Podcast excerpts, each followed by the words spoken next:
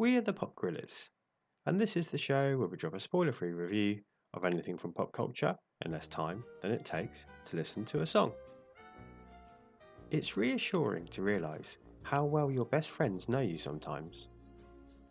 I was out for a drink with my wingman, nursing a pint awaiting his arrival. Upon his entry, he handed me Mr. Penumbra's 24 hour bookstore and introduced me to the mystery of the unbroken spine, with words along the lines of, You'll like this. He wasn't wrong.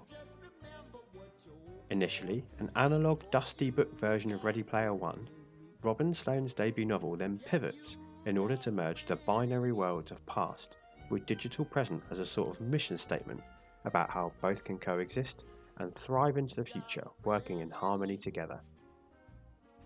The novel starts small, focusing on reliable narrator Clay and bookstore proprietor Penumbra before drafting in a whole host of supporting characters that could easily support their own central narrative in spin offs or sequels, the most memorable of which are Google Queen Kat Potente and now millionaire childhood friend Neil Shah.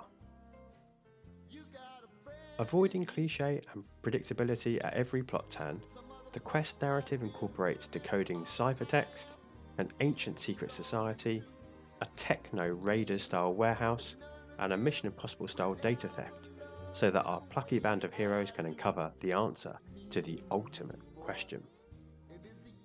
We discover it, not 42, during the final section, the tower, which feels somewhat rushed when stacked against what's come before, as Sloan charges Clay headfirst to a neat conclusion.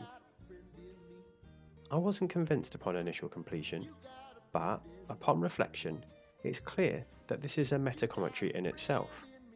What's important is the journey, not the final destination. It's about the friends you make along the way. Make sure you subscribe, because you never know when the Pop Gorillas will strike next.